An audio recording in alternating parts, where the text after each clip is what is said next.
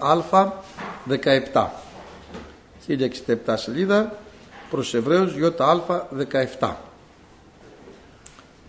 Διαπίστεως ο Αβραάμ ότε εδοκιμάζετο προσέφερεν τον Ισαάκ και τον μονογενή αυτού προσέφερεν εκείνος ως της ανεδέχθη τας επαγγελίας προς τον οποίο ελαλήθη ότι εν Ισαάκ θέλει κληθεί εις εσπέρμα ε, συλλογιστής ότι ο Θεός δύναται και εκ νεκρών να ανεγείρει εξών και έλαβε αυτόν ο πίσω παραβολικός. Διαβάζουμε και το κείμενο πίστη προσενήνοχεν Αβραάμ τον Ισαάκ πειραζόμενος και τον μονογενή προσέφερεν σε επαγγελίας αναδεξάμενος. Προσών ελαλήθη ότι εν Ισαάκ λυθεί σε τέση σπέρμα λογισάμενος ότι και εκ νεκρών εγείρην δυνατός ο Θεός. Όθεν αυτόν και εν παραβολή εκομίσατο. Δόξα τω Θεώ. Ε, αφήσαμε τα εδάφια 13 μέχρι 16 γιατί είναι γενικότερα εδάφια. Είχαμε δει στο ένα μάθημα την πίστη που, που είχε ο Αβραάμ. Μετά είδαμε την πίστη της Σάρας. Και τώρα θα δούμε ότι συνεχίζεται. Γι' αυτό αφήνουμε λίγα εδάφια τα οποία θα τα πούμε αργότερα γιατί μιλάει εν πίστη απέθανον ούτε πάντες μιλάει για πάντες. Ενώ εμείς τώρα αναφερόμαστε στον Αβραάμ και στη Σάρα και θα δούμε λοιπόν αφήνουμε αυτά τα εδάφια όπως είπαμε και συνεχίζουμε. Διαπίστεως ο Αβραάμ ότε εδοκιμάζεται.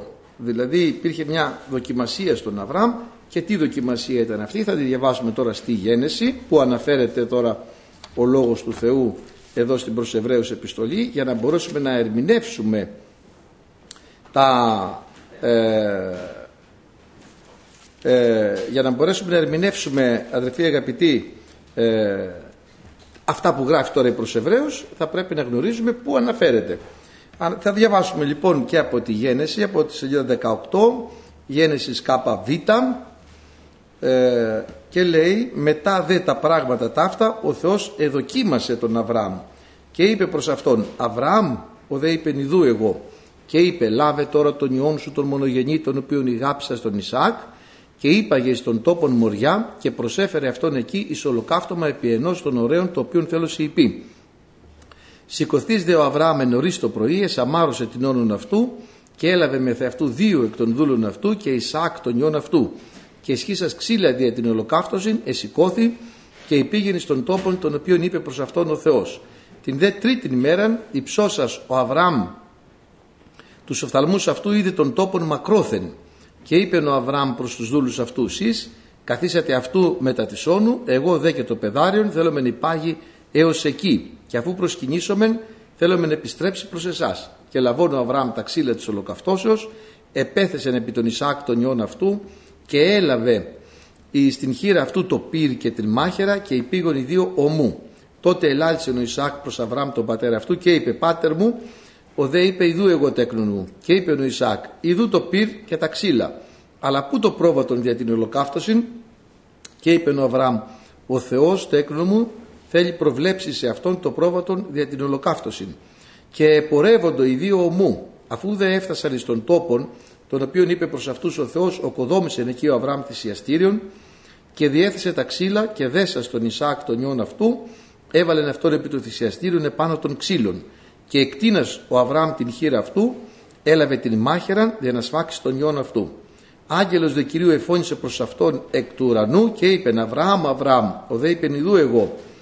Και είπε μη επιβάλλεις τη χείρα σου επί το πεδάριον και μη πράξεις σε αυτό μηδέν διότι τώρα εγνώρισα ότι εσύ φοβείσαι τον Θεόν επειδή δεν ελυπήθης τον ιό σου τον μονογενή ε, διεμέ και υψώσας ο Αβραάμ τους οφθαλμούς αυτού είδε και ιδού κρυός όπισθεν αυτού κρατούμενος από τον κεράτον αυτού εις φυτών πυκνόκλαδων. Και ελθόν ο Αβραάμ έλαβε τον κρυόν και προσέφερε αυτόν εις ολοκαύτωμα αντί του ιού αυτού.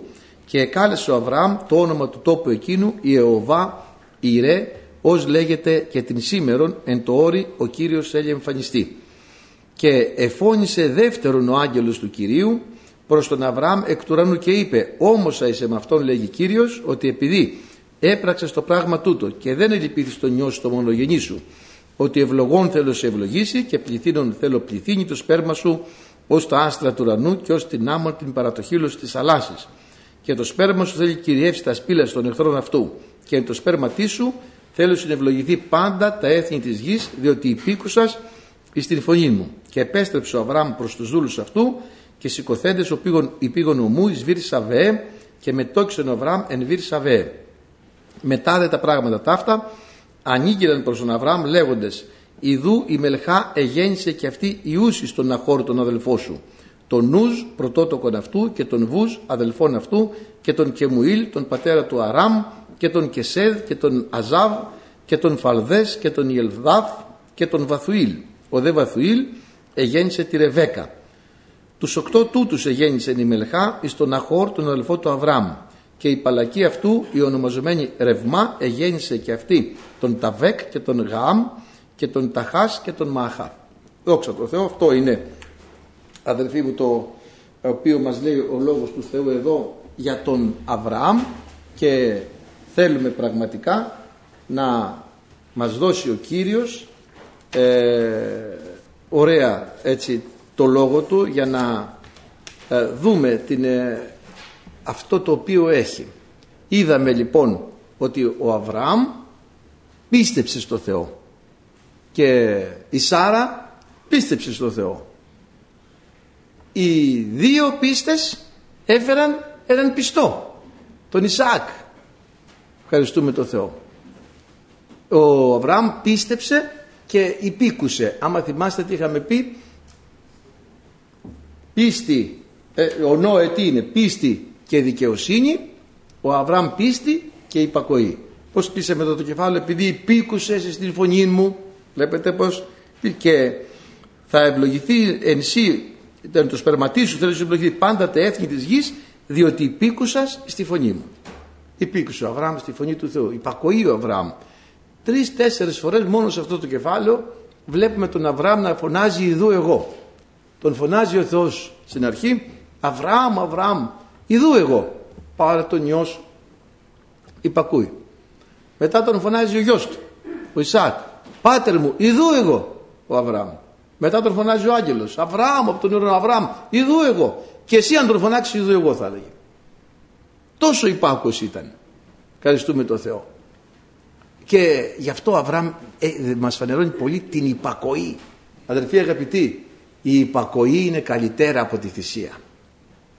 Καλύτερα από τη θυσία. Η, η ανυπακοή είναι η περηφάνεια.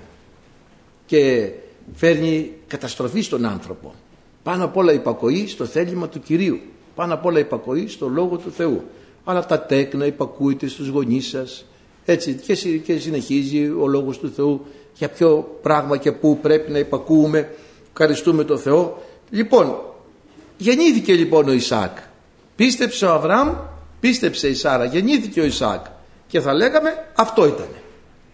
Ευχαριστούμε Κύριε για τη χαρά, ευχαριστούμε για την ευλογία, ευχαριστούμε για το παιδί και χαρήκανε πάρα πολύ. Αλλά όχι για πολύ.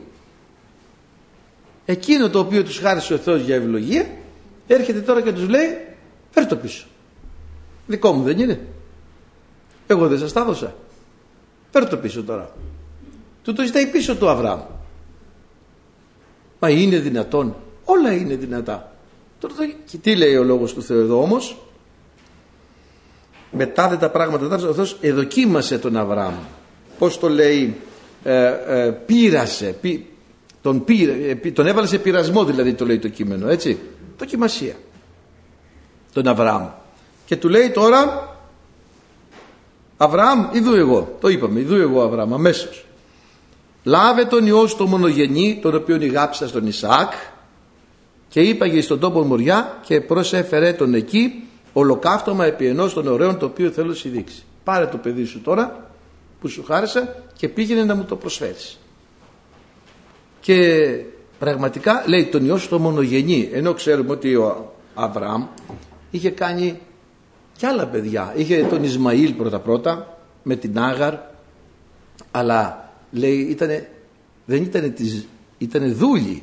Η Άγαρ ήταν η παιδίσκη λέει της Σάρας με την παιδίσκη έτσι ήτανε δούλη ενώ είχε πει η Σάρα θα γεννήσει ο με τη Σάρα με το αυτό το καρπό που θα φέρει η Σάρα θα σε ευλογήσω Και βλέπετε εδώ, δεν πήρε και άλλη γυναίκα ο Αβραάμ τη Χετούρα και έκανε παιδιά. Αλλά αδερφοί αγαπητοί, τον λέει μονογενή. Γιατί είναι εκεί που στέκεται ο Θεός με την αγαπημένη του γυναίκα τη Σάρα. Στέκεται και τον λέει μονογενή. Διότι, άμα θα δούμε και στους Ρωμαίους μετά, θα δούμε και στην Καινή Διαθήκη και λέει τα τέκνα της Σαρκός δεν λογίζονται τέκνα του Αβραάμ. Αυτά είναι τέκνα της Σαρκός. Δεν λογίζονται τέκνα του Αβραάμ. Το τέκνο της πίστεως και το τέκνο της επαγγελίας εκείνα λογίζονται τέκνα και τέκνο πίστεως και επαγγελίας ήταν μόνο ο Ισάκ. Έτσι ο Θεός μετράει τα παιδιά του, του Αβραάμ και τα βγάζει ένα. Πάρε γιατί ένα είναι το τέκνο της επαγγελίας. Τα τέκνα της σαρκός λέει δεν λογίζονται. Και όσοι είναι της σαρκός δεν αρέσουν στο Θεό. Δεν μπορούν να κάνουν το θέλημα του Θεού. Δεν κάνουν το θέλημα του Θεού αλλά και ούτε και μπορούν να το κάνουν. Έτσι αδερφοί αγαπητοί και γι' αυτό όλος ο κόσμος και άμα θα δείτε αδερφοί αγαπητοί σε, στο επόμενο στο μεθεπόμενο κεφάλαιο είναι να το δούμε λίγο στο ΚΕ. Λέει έλαβε ο Αβραάμ και άλλη γυναίκα ονομαζομένη Χετούραν και αυτή εγέννησε σε αυτόν τον Ζεμβράν και τον Ιοξάν και τον Μαδάν και τον Μαδιάμ και τον Ιεσβόκ και τον Σουά και ο Ιοξάν εγέννησε τον Σεβά και τον Δεδάν οι δέοι του Δεδάν ήσαν Ασουρίμ και Λετουισιήμ και Λαομίμ οι δέοι του Μαδιάμ ήσαν Γεφά και Εφέρ και Ανόχ και Αβιδά και Ελδαγά πάντες ούτι η της Χετούρας. Έκανε και άλλα παιδιά λοιπόν με τη Χετούρα. Και τι γίνεται τώρα εδώ; Εδώ και δε ο Αβραάμ πάντα τα υπάρχοντα αυτού στον Ισάκ. Τόσα παιδιά είχε. Όχι δεν είχε. Δεν λογίζονται τέκνα τα τέκνα της σαρκός δεν τα, θεω, δεν τα καταμετράει ο Θεός τους μη αναγεννημένους. Δεν τους καταμετράει τι έκανε ο Αβραάμ; Ο Αβραάμ είναι ο πατέρας έτσι. Τι έκανε; Ο πατέρας σημαίνει Αβραάμ. Τι έκανε λοιπόν ο πατέρας; Έδωκε όλα τα υπάρχοντα αυτούς στον Ισάκ. Τι λέει ο Κύριος; Πάντα εις με επαρεδόθησαν έτσι. Τα, τα παρέδωσε ο, ο πατήρ όλα στον Υιό. Ευχαριστούμε. Και τα παρέλαβε ο Υιός όλα. Όλη την εξουσία. Εις δε τους Υιούς των παλακών αυτού έδωκε Αβραάμ χαρίσματα αναβάσεις ύψος, εχμαλώτευση, εχμαλωσία και έδωκε χαρίσματα. Αυτά είναι στους ανθρώπους. Δώματα, δωρεές ευλογία. Πάρτε κι εσείς ε, από τα υπάρχοντα και τους εξαπέστειλε τη ζών μακράν από του Ιού αυτού Ισαάκ προς Ανατολάς εις την γη της Ανατολής. Και τους απομάκρυνε από τον Υιό του. Ναι θα σας ευλογήσω και εσάς. Πάρτε κι εσείς πάρε εσύ δέκα καμήλες πάρε εσύ δέκα προβατίνες πάρε εσύ δέκα γίδες πάρε εσύ δέκα αρνιά πάρε κι εσύ αυτά αλλά μακριά από τον Υιό μου. Ο Κύριος όλους τους ευλογεί. Κανέναν δεν αφήνει. Ανατέλει τον ήλιο επί πονηρούς και αγαθούς. Βρέχει επί δικαίους και αδίκους. Όμως τον Ισαάκ κρατάει κοντά του. Εν το Ισαάκ θα κληθεί σε σπέρμα. Με, με τον Ισαάκ θα ευλογηθούν όλοι πάνω σε αυτή τη γη. Με τον Υιό σου τον μονογενή μόνο τον Ισαάκ μετράει. Τι λέει όσοι εδέχθησαν αυτόν στο πρώτο κεφάλαιο Ιωάννη Ευαγγελίου σε αυτούς έδωκε εξουσία να γίνουν παιδιά Θεού όχι όλοι. Εν αρχή είναι ο λόγος. Ο λόγος είναι το παρά το Θεό. Ο Θεός είναι ο λόγος. Πάντα είναι ε, δι' αυτού έγιναν. Και χωρίς αυτού δεν έγινε ουδέν το οποίο έγινε. Ήταν το φως το οποίο φωτίζει παντά ερχόμενο στον κόσμο και τα λοιπά και όσοι τον δέχτηκαν έγιναν παιδιά του οι οποίοι γεννήθηκαν όχι εκ θελήματος ανδρός ούτε εκ θελήματος σαρκός αλλά εκ Θεού. Όλα τα άλλα ήταν γεννημένα εκ της σαρκός που διαβάσαμε εδώ Ελδά, Γαφά, Αδουρίμ ξέρω εγώ πως τα λένε. Τέλος πάντων τόσα ονόματα εδώ. Είναι της σαρκός. Δεν είναι καταμετρημένη για τη βασιλεία των ουρανών. Όσοι εδέχτησαν αυτόν γεννήθηκαν ουχή εκθελήματος σαρκός γιατί είναι σαρκική η γέννηση του Ισμαήλ με, τη, με την Άγαρ. Είναι τέκνο της σαρκός. Δεν γίνεται αποδεκτό τα τέκνα της σαρκός από το Θεό. Πρέπει να γεννηθείς εξίδατος και πνεύματος. Αν δεν αναγεννηθείς δεν μπορείς να μπεις στη βασιλεία των ουρανών δεν μπορείς να καταταχθείς μετά των τέκνων τι να σε κάνω Ιερουσαλήμ πως θέλεις να κατατάξει μετά των τέκνων όταν είχαν απομακρυνθεί ε; Πώς αδερφοί αγαπητοί ο άνθρωπος σώζεται και γίνεται παιδί Θεού. Μακριά, είναι μακριά από το Θεό οι άνθρωποι. Ναι, δεν τους αφήνει. Ναι, δεν τους εγκαταλείπει. Ναι, τους έδωκε χαρίσματα, αναβάσει ύψος. Έτσι και εις τους απειθείς, λέει ο λόγος ψαλμός, για να κατοικείς μεταξύ αυτών Κύριε Θεέ. Όμως δεν λογίζονται τέκνα, γιατί είναι τα τέκνα της σαρκός. Πρέπει να αναγεννηθεί ο άνθρωπος για να γίνει παιδί Θεού. Πρέπει να αναγεννηθεί εξίδατος και πνεύματος. Πρέπει να έρθει ο Χριστός μες στην καρδιά του. Πρέπει να πιστέψει στο Λόγο του Θεού. Να μπει ο Λόγος του Θεού μες στην καρδιά του. Και τότε ο άνθρωπος σώζεται και τότε γίνεται παιδί Θεού. Όθεν, εάν της είναι εν Χριστώ, είναι νέο κτίσμα. Γεννηθέντες κατά Θεό πλέον, όχι κατά σάρκα. Ευχαριστούμε τον Κύριο. Έτσι λοιπόν αδερφοί, ε, ο, λέει πάρ το νιό το μονογενή, ενώ βλέπουμε δεν είναι μονογενής και όμως είναι. Αυτά είναι τα θαυμάσια του Θεού, τον οποίον η αγάπη σας και πήγαινε. Από ό,τι φαίνεται τα άλλα τα παιδιά δεν τα πολύ αγαπούσε, έτσι δεν είναι, γιατί ήταν της σαρκός, το ήξερε. Και πήγαινε τώρα να τον θυσιάσεις και ξέρετε αδερφοί αγαπητοί, ο Κύριος τι μας ζητάει να θυσιάσουμε, εκείνο που αγαπάμε πολύ. Και εκείνο που κινδυνεύει να μας κρύψει το Θεό. Διότι κάποια ευλογία μεγάλη μπορεί να την αγαπήσουμε, κάποιο δώρο μεγάλο μπορεί να το αγαπήσουμε περισσότερο από το δωρητή και να χάσουμε την επαφή μας με το Θεό. Ό,τι μπαίνει μπροστά σε εμάς και στο Θεό ονομάζεται είδωλο.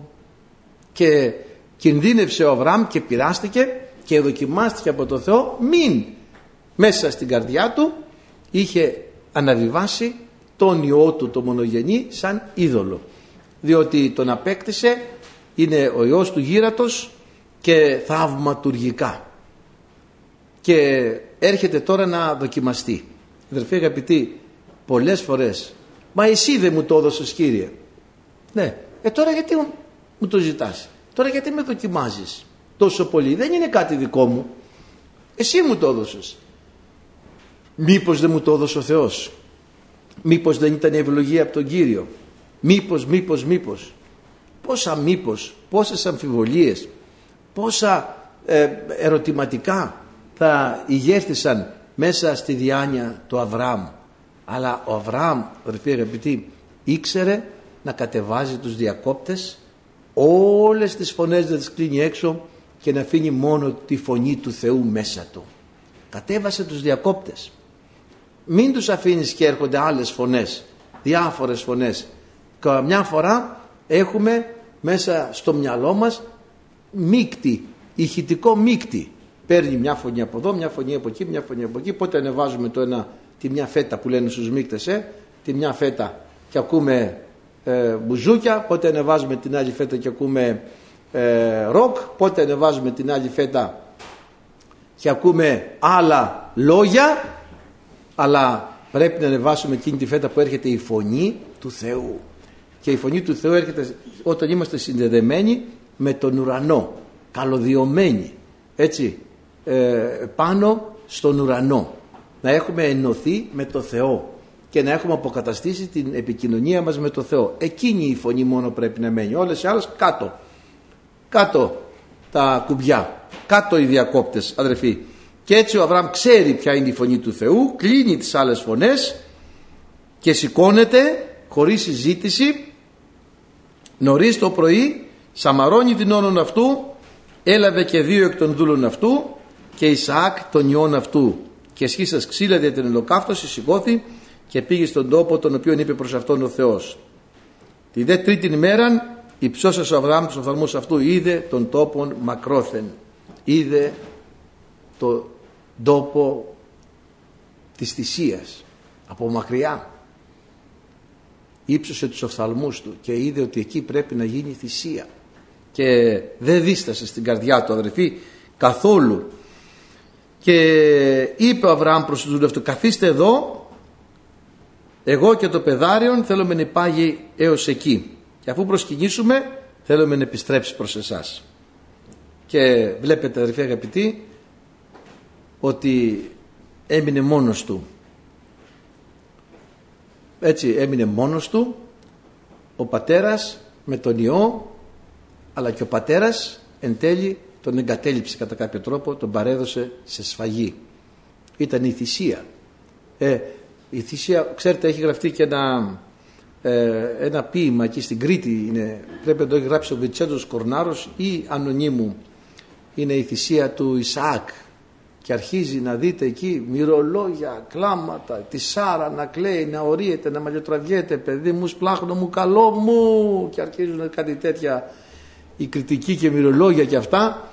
Ξέρετε η κριτική είναι πολύ πολύ ποιητές. Μιλάνε σε μερικές περιοχές μόνο με μαντινάδες. Ο καλός τον το Μανολιό και από πού δεν έρχεσαι ε, ξέρω εγώ έρχομαι από το βουνό και στη ζωή κατέρχεσαι. Δηλαδή λένε όλο κάτι στιχάκια συνέχεια. Μόνο με στιχάκια μιλάνε μερικοί. Και έχουν κάτι τέτοιες ε, ταλέντα μεγάλα. Αλλά αδερφοί αγαπητοί ο λόγος του Θεού είναι λιτός. Δεν περιέχει ανθρώπινο συνέστημα μέσα.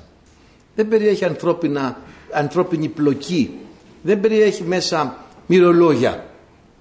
Τίποτα. Είναι απογυμνωμένος από καλολογικά στοιχεία από φιλολογικά στοιχεία είναι σχέτος και απλός και δεν έχει τέτοια πράγματα. Γιατί Σάρα δεν λέει κουβέντα και εδώ βλέπετε ανεβαίνουν οι δυο τους στο βουνό ο πατέρας και ο Υιός πάνω στο όρος εκεί που γίνεται η θυσία αμήλυτη και τελικά θα γίνει εκεί η θυσία. Έξω οι άλλοι έξω οι δούλοι δεν ξέρουμε τι μπορεί να προκαλέσουν άμα είναι δίπλα τι κάνεις κακούργε, θα σφάξεις το παιδί. Καταλάβατε. Φαντάζομαι να βλέπετε τώρα το ένα πατέρα να βγαίνει το μαχαίρι, κόβει το λαιμό ενός παιδιού, τον αφήσουνε και θα τον εμποδίσουνε. Δεν θα γίνει η θυσία, θα χαλάσει το θέλημα του Θεού και αυτοί οι δυο θα καυχούνται οι δούλοι και θα λένε ευτυχώς που είμαστε εκεί και σώθηκε το παιδί. Μα δεν ήρθε να σωθεί. Ήρθε να πεθάνει. Δεν ήρθε να σωθεί. Εγώ γι' αυτό ήρθα για να πεθάνω και να δώσω τη ζωή μου λύτρο αντί πολλών. Γεννού ήλωση σε αυτόν κύριε. Είπα και πίσω μου σατανά. Εγώ γι' αυτό ήρθα. Φαντάζεστε αδερφοί ότι όταν είναι για το έργο του Θεού δεν πρέπει να γίνεται τίποτα με συνέστημα. Διότι θα νομίζουμε ότι κάναμε καλό και εν τέλει κάναμε κακό και εμποδίσαμε και το θέλημα του Θεού. Λοιπόν, τους αφήνει όλους κάτω, εσείς θα περιμένετε εδώ εμείς θα πάμε να προσκυνήσουμε. Και λαβώνει ο Αβραάμ τα ξύλα της ολοκαυτώσεως επέθεσεν επί του Ισαάκ τον ιόν αυτού τον εφόρτωσε και τα ξύλα ε, και εγκάρευσαν αυτόν να άρι των σταυρών αυτού αδερφοί. Μόνος του πήρε το σταύρο. Τον βοήθησε βέβαια ξέρουμε στα Ευαγγέλια ο Σίμων ο Κυριναίος. Φορτώθηκε λοιπόν ο Ισαάκ το σταυρό βασικά τα ξύλα της ολοκαυτώσεως και έβαλε στη χείρα αυτού το πυρ και τη μάχαιρα και πήγαν και οι δύο ομού. Αυτό είναι αδερφοί αγαπητοί. Ε, ο λόγος του Θεού για να γίνει χρειάζεται πυρ και μάχαιρα. Χωρίς αυτά δεν γίνεται. Θέλετε βαπτιστεί εν πνεύματι Αγίο και πυρή. Πυρ και μάχαιρα. Πάρετε λοιπόν τη μάχαιρα του πνεύματος που είναι ο λόγος του Θεού. Ευχαριστούμε τον Κύριο. Πήρε λοιπόν ο Αβραάμ πυρ και μάχαιρα στο χέρι του και ε, ο Αβραάμ το ο Ισαάκ το σταυρό τα ξύλα. Και η απορία τώρα του Ισαάκ ε, να δείτε δηλαδή πόσο πολύ πίστη είχε για να το κάνει αυτό αδερφή και υπακοή. Και ο Ισαάκ τον ρώτησε πάτερ μου ο δε είπε ιδού εγώ τέκνον μου και είπε ο Ισαάκ ιδού το πυρ και τα ξύλα αλλά πού το πρόβατον δια την ολοκαύτωση και είπε ο Αβραάμ ο Θεός τέκνο μου θέλει προβλέψει σε αυτόν το πρόβατον δια την ολοκαύτωση. Θα προβλέψει ο Θεός αδερφοί ε; και πράγματι αδερφοί προέβλεψε ο Κύριος να το πρόβατο τον αμνό του Θεού και προχώρησε και πραγματικά ε, γιατί ο Αβραάμ να ξέρετε δεν ήταν μόνο πατριάρχης ήταν και προφήτης μέγας. Φυσικά όλοι οι πατριάρχες ήταν προφήτες αν και δεν έγραψαν προφητεία κατά τον τρόπο του Ισαΐα ή του Ιερεμία γιατί ήταν πολύ πολύ μεγαλύτεροι προφήτες από αυτούς τους προφήτες που γνωρίζουμε. Ε, ο Ιακώβ έγραψε προφητεία και για το τέλος του κόσμου και για το εγκατάλειξη του λαού του Ισραήλ έγραψε προφητείες. Ο Αβραάμ και ο Ισαάκ δεν γράψαν, ήταν προφήτες μεγάλοι. Λοιπόν και πάει να, θα προβλέψει ο Κύριος. Λέει έτσι ο Αβραάμ στον Ισαάκ και ανεβήκανε έφτασαν στον τόπο κοδόμησε εκεί ο Αβραάμ της εστήριον και είχαμε πει ότι ο Αβραάμ πάντα οικοδομεί για το Θεό δεν οικοδόμησε τίποτα για τον εαυτό του έμπαινε σε σκηνές. Και διέθεσε τα ξύλα και δέσας Ισαάκ τον ιόν αυτού έβαλε αυτόν επί το θυσιαστήριο επάνω των ξύλων. Τον έδεσε τον έβαλε πάνω. Εδώ πέρα θα μπορούσε να γίνει μια περιγραφή 20 σελίδων και τον άρπαξε από το χέρι, εκείνος τράβηξε το χέρι του και έφυγε, τον αρπάζει από το μαλλί, πρόλαβε από το μαλλί, τούσκησε το ρούχο, έγινε. Δηλαδή, ποιος ξέρει τι μπορεί να γράψει κάθε φαντασία, δηλαδή φαντασιόπληκτος. Και όπως είπαμε, ο λόγος του Θεού δεν περιπατεί. Βεβαίως, λέει ένας ψαλμός, ο άνθρωπος περιπατεί εν φαντασία. Ε, και δεν χρειάζεται η φαντασία, αδελφοί αγαπητοί, και ούτε να προσθέσουμε ούτε τίποτα. Έπιασε τον Ισάκ, τον έδεσε, τον έβαλε επάνω στο θυσιαστήριο που οικοδόμησε. Μόνο αυτό. Τόσο απλά. Ξέρετε αδερφοί τι λιτότητα υπάρχει στο Λόγο του Θεού και απαλλαγμένος από κάθε περιττό στοιχείο το οποίο θα βλέπει το συνέστημα και όχι την αλήθεια και την πραγματικότητα. Πήγαν λοιπόν εκεί, οδήγησαν αυτόν εις κρανίου τόπων και εκεί εσταύρωσαν αυτόν. Τίποτα άλλο. Αυτό. Τόσο απλά, ναι, τόσο απλά. Τόση περιγραφή, τόσα πράγματα που γίνονταν. Τίποτα. Δεν μένει ο λόγος του Θεού στο συνέστημά μας καθόλου αδελφοί. Απλά το αφαιρεί. Και εδώ πιάνει τον Ισάκ τον δένει. Αρχίζουν εδώ οι υπολογισμοί οι δικοί μας οι ανθρώπινοι. Πόσο ήταν ο Ισάκ περίπου 14 χρονών. 14 άμα είχε πάει και γυμναστήριο άμα είχε κάνει και έπαιρνε και βιταμίνες πως τα λένε αυτά πρωτεΐνες και αυτά και γέρος ο Ισάκ πως τον νίκησε. Και τσακωθήκανε και προσπαθήσανε και παλέψανε Λένε, λένε, λένε τα πείματα, μα διαβάστε. Αδερφοί, αλλά τίποτα άλλο. Δεν είναι έτσι τα πράγματα. Ο Θεός τα απογυμνώνει όλα. Είναι γυμνά όλα, ε, αδερφοί, και απλά και λιτά μπροστά στην παρουσία του Θεού. Ο Αβραάμ απόλυτα υπάκουος στο Θεό, απόλυτα πιστός στο Θεό, αδερφοί αγαπητοί, είπε ο Κύριος θα προβλέψει, οικοδόμησε θυσιαστήριο, έβαλε αυτόν επί το θυσιαστήριο και εκτείνεσε ο Αβραάμ την χείρα αυτού έλαβε τη μάχηρα να σφάξει τον ιόν αυτού. Τι τρομερό πράγμα έτσι, τι πίστη χρειάζεται αδερφοί. Γιατί, γιατί ήξερε ότι ο Θεός και από τους νεκρούς μπορεί να του τον φέρει πίσω. Και εμείς το ξέρουμε. Άλλο το ξέρουμε, ο Αβραάμ το πίστευε κιόλας. Εμείς τα ξέρουμε, αλλά δεν ξέρω πόσο πιστεύουμε. Γιατί όπως είπαμε η πίστη έχει κάποιες διαβαθμίσεις. Και χρειάζεται πολύ πίστη μερικές φορές αδερφοί. Και να πω, και λίγοι. Ένας κόκκος συνάπεως μπορεί να φτάσει. Αυτό μας λείπει ακριβώς δηλαδή. Ένας κόκκος μας λείπει, ένας κόκκος που χρειάζεται. Και ακούγεται εκείνη τη φωνή, ο άγγελος δηλαδή από τον ουρανό, άγγελος Κυρίου εφώνησε και λέει Αβραάμ, Αβραάμ, ειδού εγώ, πάλι τα ίδια, ειδού εγώ, Αβραάμ. Σε όλους έτσι, το πάνε να πει υπακοή αδερφοί ε, και μην επιβάλλεις τη χείρα σου επί το πεδάριον και μην πράξεις αυτό μηδέν διότι τώρα εγνώρισε ότι εσύ φοβείσαι τον Θεόν επειδή δεν ελυπήθης τον Υιόν σου τον μονογενή διεμέ μην επιβάλλεις το χέρι σου. Δεν θα πληρώσει ο Υιός σου Αβραάμ. Θα πληρώσει ο Υιός μου. Και εδώ έρχεται η αντικατάσταση. Αντικαθίσταται ο Αβραάμ ο πατέρας ο κατασάρκα εδώ από τον πατέρα τον καταπνεύμα. Αντικαθίσταται ο Υιός του πατέρα του γήινου από τον Υιό του πατέρα τον ουράνιο. Έρχεται ο αμνός του Θεού.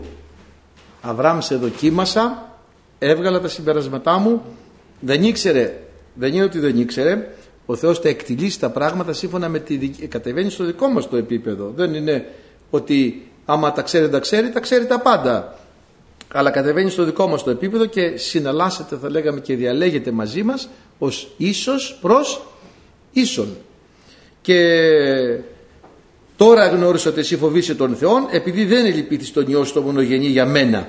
Αυτό είναι αδερφοί αγαπητοί για μένα. Για μένα το έκανες. Και ό,τι κάνουμε για το Θεό με πίστη αδερφοί αγαπητοί να ξέρετε ότι θα λάβουμε τον μισθό μας. Και ό,τι δεν κάνουμε με πίστη είναι ότι δεν γίνεται εκπίστος είναι αμαρτία. Ευχαριστούμε τον Θεό. Με πίστη το έκανε. Τώρα το έκανες με πίστη, δεν λυπήθηκε στο νιό σου για μένα, πίστεψες ότι εγώ μπορώ να τον αναστήσω και ξέρετε ο Αβραάμ δεν έκανε προσποίηση γιατί ε, ο Κύριος δεν μπορεί, δεν, λέει ο Θεός δεν εμπέζεται, δεν μπορεί να τον εμπέξει κανένας, να τον εξαπατήσει κανένας και να κάνει δίθεν.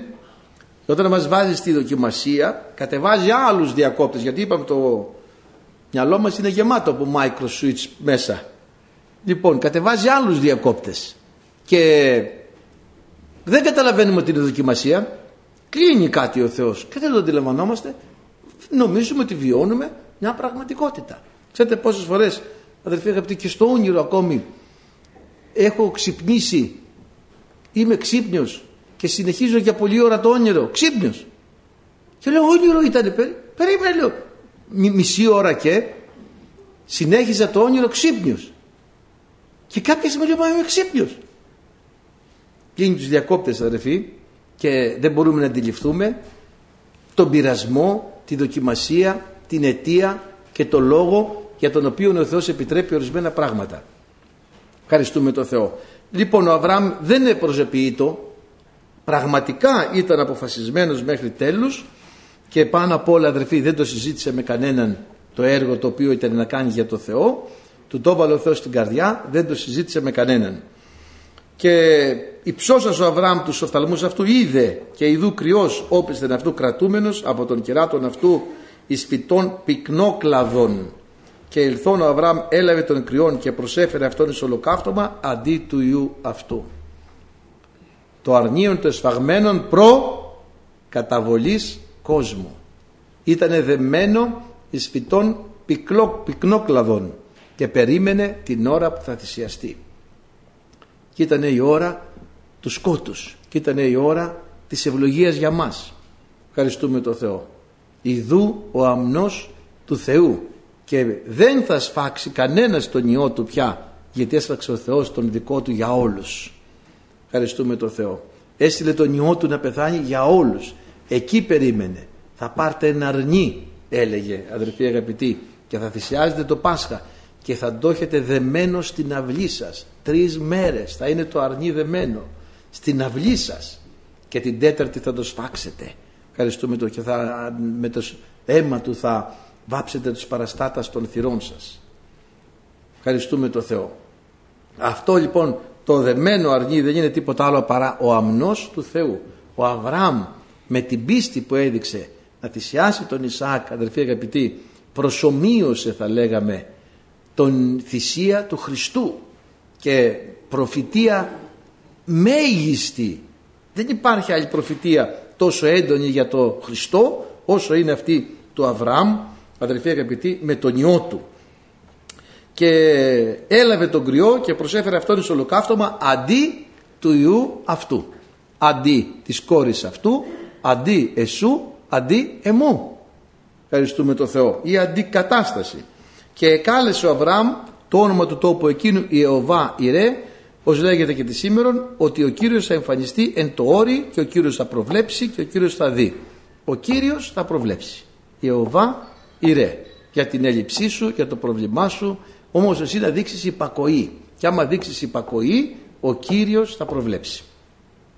Και φώνησε δεύτερον ο άγγελος του Κυρίου προς τον Αβραάμ εκ του ουρανού και είπε όμως είσαι με αυτόν λέγει Κύριος ότι επειδή έπραξες το πράγμα τούτο και δεν ελυπήθη τον ιό στο μονογενή σου ότι ευλογών θέλω σε ευλογήσει και πληθύνων θέλω πληθύνει το σπέρμα σου ως τα άστρα του ουρανού και ως την άμμον την παρατοχήλωση της θαλάσσης. Σε επαναλαμβάνει εδώ. Δευτερώνει και τριτώνει ο Θεός την υπόσχεσή του προς τον Αβραάμ. Και το σπέρμα σου θέλει κυριεύσει τα σπήλα των εχθρών αυτού και εν το σπέρματί σου θέλω σε ευλογηθεί πάντα τα έθνη της γης διότι υπήκουσα στη φωνή μου. Να λοιπόν που δεν σταμάτησε ο Αβραάμ, η πίστη του Αβραάμ δεν φανερώθηκε πολύ δυνατή στο να λάβει την ευλογία όσο η πίστη του Αβραάμ φανερώθηκε πολύ δυνατή ώστε να επιστρέψει στον Θεό την ευλογία. Γιατί αδερφοί μπορεί όλοι να έχουμε πίστη να πάρουμε ευλογία από το Θεό αλλά η πίστη μας να του την επιστρέψουμε αν μας ζητηθεί είναι μηδέν. Αυτό θυμάστε που είχαμε κάνει ένα μάθημα παλαιότερα, λίγο κανένα μήνα, δύο μήνες πριν. Η πίστη που δίνει είναι μεγαλύτερη από την πίστη που παίρνει.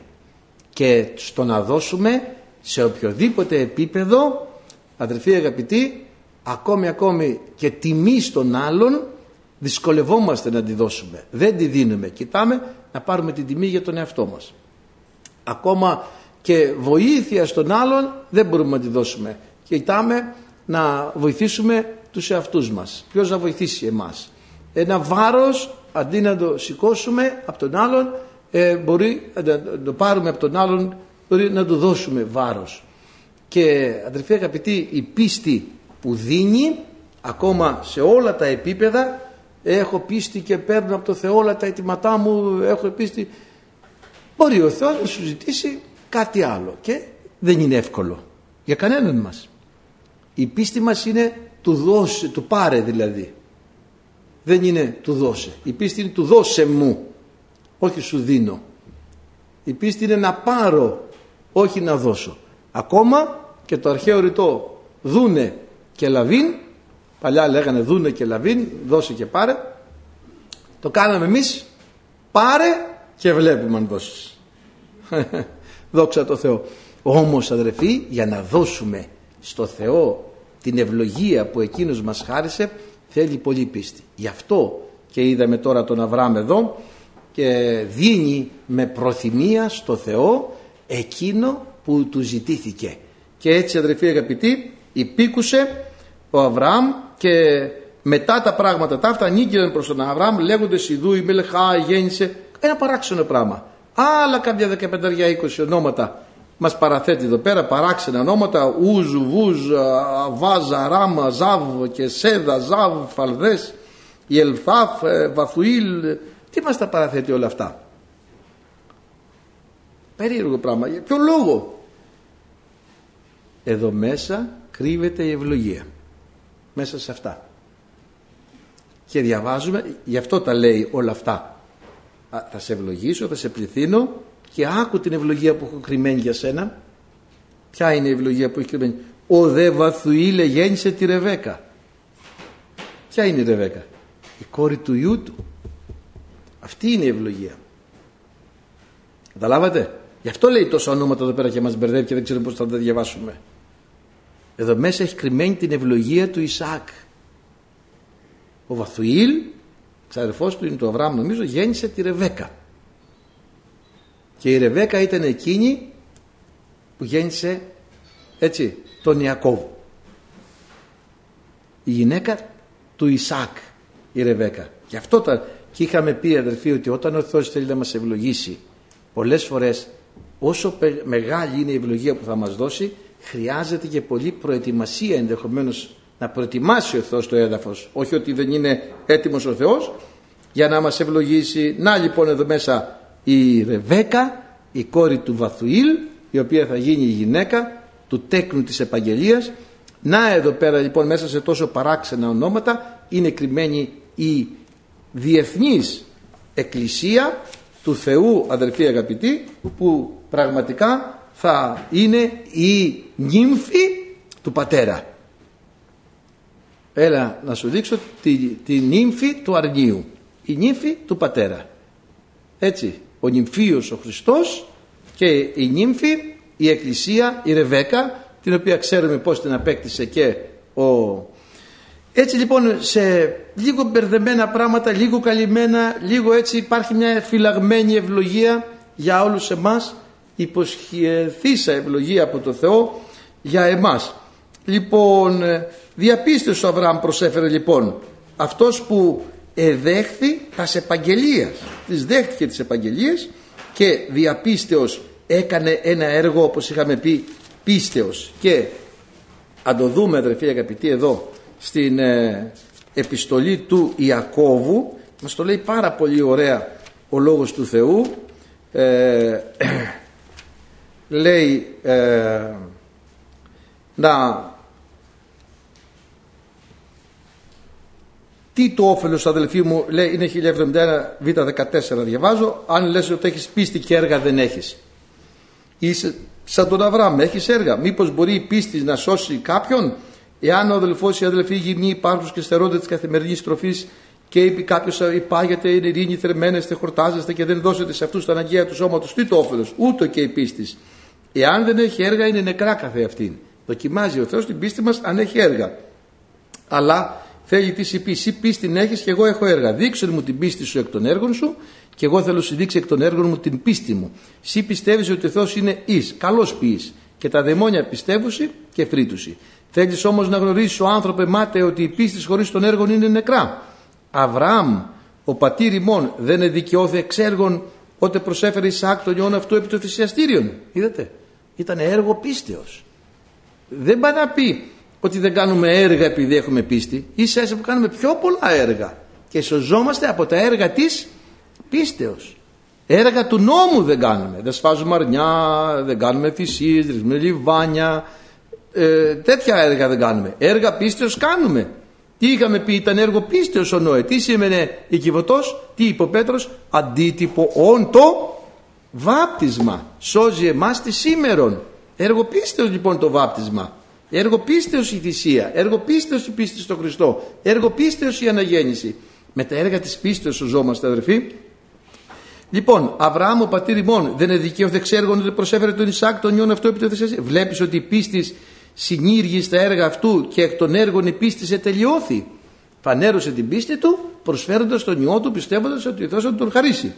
Και επληρώθη η γραφή λέγουσα επίστευσε δε Αβραάμ των Θεών και λογίστης αυτόν εις δικαιοσύνη και φίλος Θεού ονομάστηκε.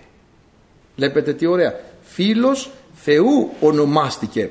Και πραγματικά αδερφοί αγαπητοί ο, ε, ονομάστηκε φίλος Θεού προσέφερε τον Υιό του, τον μονογενή και φανερώθηκε η πίστη του και πίστεψε λέει ότι εκ των νεκρών μπορεί ο Θεός να τον σηκώσει αδερφοί αγαπητοί και πράγματι ε, ο Κύριος το έκανε να τον αναστήσει. Αυτό σήμαινε ότι τον πήρε πίσω ότι αναστήθηκε.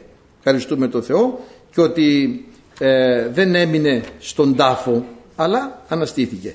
Και πράγματι ο Κύριος αδερφοί αγαπητοί μέσω της θυσίας του Αβραάμ, μέσω της προσφοράς του Αβραάμ ε, να δούμε ότι πράγματι μέσω της προσφοράς του Αβραάμ γέννησε πολλά τέκνα και ε, είπαμε ότι και εμείς είμαστε τέκνα του Αβραάμ δια της πίστεως και παίρνει τα σαρκικά τώρα τέκνα του Αβραάμ ο Θεός που λένε, λέτε πατέρα έχουμε τον Αβραάμ και τους είπε πατέρα έχετε τον διάβολο δεν έχετε τον Αβραάμ, έχετε τον διάβολο. Πατέρα. Και παραξενευτήκανε. Μα εμείς δεν καταγόμαστε από τον Αβραάμ, από, δεν είμαι, εγώ είμαι από τη φυλή του Ιούδα, ο άλλος είναι από τη φυλή του Λεβί, ο άλλος από τη φυλή του Σιμεών. Όχι λέει, πατέρα έχετε, μα αφού είστε, γιατί τέκνα είπαμε δεν λογίζονται τα φυσικά, τα σαρκικά, αλλά τα πνευματικά. Και λέει αδερφή αγαπητή, ουδέτη ότι είναι σπέρμα Αβραάμ, είναι πάντες τέκνα αλλά εν το Ισάκ θέλει κληθεί σε σπέρμα. Του τέστη τα τέκνα της αρκός, ταύτα δεν είναι τέκνα Θεού, αλλά τα τέκνα της επαγγελίας λογίζονται δια σπέρμα. Λέει θήτα 7-8 ε, στο, και 9 διαβάζουμε στους Ρωμαίους. Διότι ο λόγος της επαγγελίας είναι ούτως. Κατά των καιρών τούτων θέλω και η Σάρα θα έχει, θα έχει ο. Και ουχή μόνο τούτο αλλά και η Ρεβέκα όταν συνέλαβε δύο εξ ενός ανδρός, Ισάκ του πατρός Σιμών και τα λοιπά Βλέπετε λοιπόν αδερφοί αγαπητοί ότι δεν είναι τα τέκνα ε, μέσω του Αβραάμ λοιπόν γεννήθηκαν άλλα τέκνα. Και τα τέκνα της πίστος αυτή είναι τέκνα του Αβραάμ. Και είμαστε πραγματικά αδερφοί μου τέκνα της πίστος και το δέλτα κεφάλαιο λέει στους Ρωμαίους πολύ ωραία πράγματα. Ε, τι θα πούμε ότι απέλαυσε ο, ο Αβραάμ ο πατήρ ημών κατά σάρκα; Ο σαρκικός μας πατέρας δηλαδή τι απίλαυσε διότι εάν ο Αβραάμ δικαιώθη εκ των έργων έχει καύχημα αλλά όχι ενώπιον του Θεού. Επειδή τι λέγει η Γραφή και πίστευσε ο Αβραάμ στον Θεό και λογίσεις αυτόν τη δικαιοσύνη και τα λοιπά ε, μας λέει ε, μακάριος ο άνθρωπος στον οποίο δεν θέλει λογίζεστε αμαρτία και μας λέει αδερφοί αγαπητοί πως ακριβώς έγιν, γίναμε όλοι τέκνα με την περιτομή ήταν παλιά τώρα γίναμε τέκνα ε, του Αβραάμ δια της πίστεως και λέει στο 17 καθώς είναι γεγραμμένο για τον Αβραάμ ότι πολλών πατέρα πολλών εθνών θέλω σε κατέστησα ενώπιον του Θεού εις τον οποίο επίστευσε τους ζωοποιούντας τους νεκρούς και καλούντος τα μη όντα ως όντα. Ο Αβραάμ πίστεψε σε έναν Θεό που ζωοποιεί τους νεκρούς και εμείς είμαστε και εσάς όντας νεκρούς. Εφεσίους Β' φαίνεται δια τας παραβάσεις σε ζωοποίησε πίστεψε λοιπόν ο Αβραάμ σε έναν Θεό που ζωοποιεί τους νεκρούς. Ζωοποιηθήκαμε και εμείς νεκροί όντες και που καλεί τα μη όντα ως όντα αυτά που δεν υπάρχουν τα φέρνει στην ύπαρξη. Δεν υπήρχαμε για το Θεό δεν είμαστε καταγεγραμμένοι πουθενά. Και τι λέει για τον Αβραάμ; Ώστε και τη μη έχουν ελπίδαν επίστευσε επελπίδη ότι έμελε να γίνει πατήρ πολλών εθνών κατά το, αληθέ, κατά το λαληθέν ούτω θελήστε το σπέρμα σου και ήταν άτεκνος.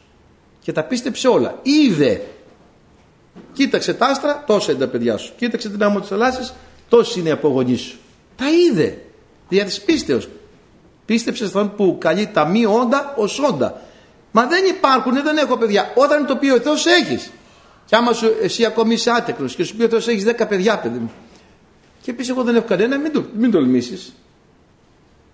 Δέκα, δέκα. Ό,τι πει ο Θεός. Ως τα άστρα του ουρανού, ως τα άστρα του ουρανού. Όσοι άμμος θαλάσσης, μα δεν έχω, όσοι άμμος θαλάσσης. Αμήν κύριε, αφού το λες εσύ. Και είμαι και 100 χρονών. Καλή τα μη όντα ως όντα. Αυτά κάνει η πίστη. Παιδιά, δεν έχω στην τσέπη μου δραχμή. Όχι παιδί μου, έχεις ένα εκατομμύριο ευρώ. Αμήν. Αμήν, έχω ένα εκατομμύριο ευρώ. Μα να με γυρίσεις ανάποδα, να με τιμάξεις; Όχι. Αφού σου είπε έχεις ένα εκατομμύριο ευρώ, έχεις; Δεν ξέρω πώς έγινε. Α, εγώ δεν βρήκα προς 130 ευρώ. Την Κυριακή. Στην τσέπη μου. Ε, δεν ξέρω πώς βρέθηκαν εκεί. Άμα τα έδωσε κανένας, κάπου να τα δώσω, δεν ξέρω τι. Ο Θεός ξέρει. Αδερφοί αγαπητοί, και αν με ρώταγες, όχι, δεν έχω δραχμία πάνω μου. Κι όμως είχα.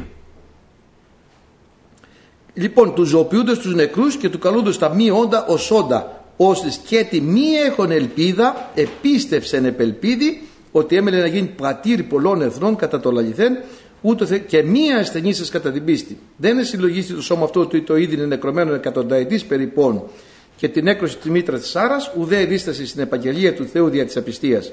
Αλλά ενεδυναμώθη στην πίστη δοξάσα των Θεών και πεπιθός ότι εκείνο το οποίο υπεσχέθη είναι δυνατός και να εκτελέσει. Δια τούτο και ελογίστη εις αυτόν εις δικαιοσύνη. Αυτά απείλευσε ο Αβραάμ, ο πατέρας, ο σαρκικός πατέρας, ο κατασάρκα πατέρας.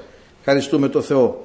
Και πράγματι αδερφοί αγαπητοί ε, δέχτηκε τις επαγγελίες και είπε στον Ισάκ θα κληθεί σπέρμα και σκέφτηκε ότι ο Θεός μπορεί να το κάνει και εσύ να σκέφτεσαι το ίδιο ό,τι και να σου έχει πει ο Θεός μπορεί να το κάνει αδερφοί αγαπητοί πραγματικά σε αυτό το πράγμα πάνω τις τεκνογωνίες αν και δεν είναι μόνο αυτό αλλά τα πάντα εμπειρία. Και είπε μια φορά ο Κύριος σε ένα ζευγάρι το ξέρουμε όλοι αλλά δεν χρειάζεται να το λέμε από εδώ σε 20 χρόνια θα σας δώσω παιδί μόλις παντρευτήκανε. Και τους έδωσε στα 20 χρόνια ακριβώς. Μια φορά πήγε επίσκεψη για ένα ζευγάρι στο, σε κάποιον και φεύγοντας είχε 10 χρόνια χωρίς παιδί το ζευγάρι αυτό. Φεύγοντας λέει η οικοδέσποινα και του χρόνου τέτοιο καιρό να έχεις παιδί και εκείνη η ευλογημένη αδερφή τι είπε; Η άτεκνη. Ξέρετε τι απάντησε; Αμήν και σηκώνει τα χέρια. Ακούτε την ευλογημένη πίστη που είχε.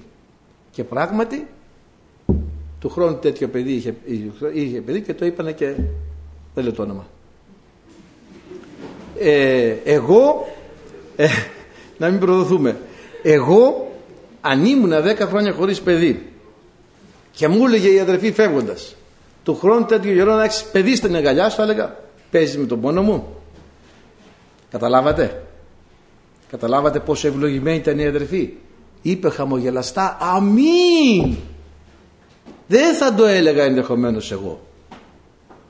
Θα έλεγα παίζουνε με τον πόνο μου καταλάβατε; Όμως αν πιστέψει ο άνθρωπος αδερφή και πράγματι εντυπωσιακά είχε παιδί ε. το χρόνο είχε παιδί είχαν 10 χρόνια.